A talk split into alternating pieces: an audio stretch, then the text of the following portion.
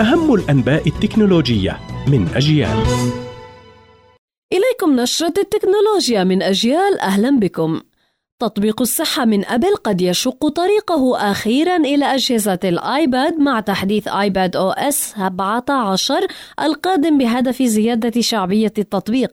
يتيح التطبيق على آيباد عرض المزيد من البيانات والقياسات المتعلقة بالصحة بتنسيق أفضل نظرا لقياس الشاشة الأكبر بالإضافة إلى عرض نتائج التخطيط الكهربائي للقلب المرسلة من ساعة أبل والوصفات الطبية ونتائج التحليل المرسلة من الأطباء وغير ذلك. أما شركة موتورولا تعلن عن إصدار عام 2023 من هاتفها موتو إدج بلس يمتاز الهاتف بتقديم بعض من أقوى المواصفات في سوق الهواتف الذكية حاليا.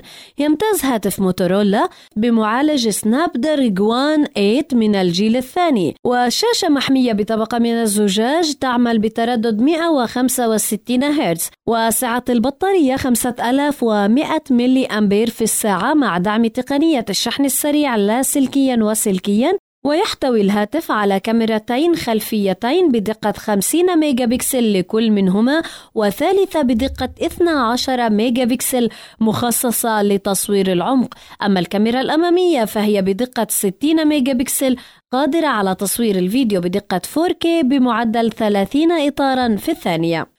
وشركة أبل وجوجل تعملان معا على منع استخدام أدوات تتبع الأجسام المفقودة مثل AirTag في تتبع الأفراد دون إذنهم.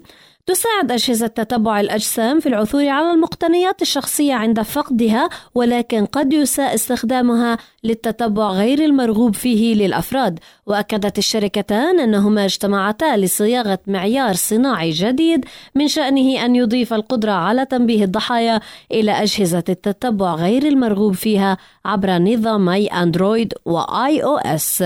هذا ما كان لدينا في نشرة التكنولوجيا من أجيال. قرأتها عليكم ميسم البرغوثي. إلى اللقاء.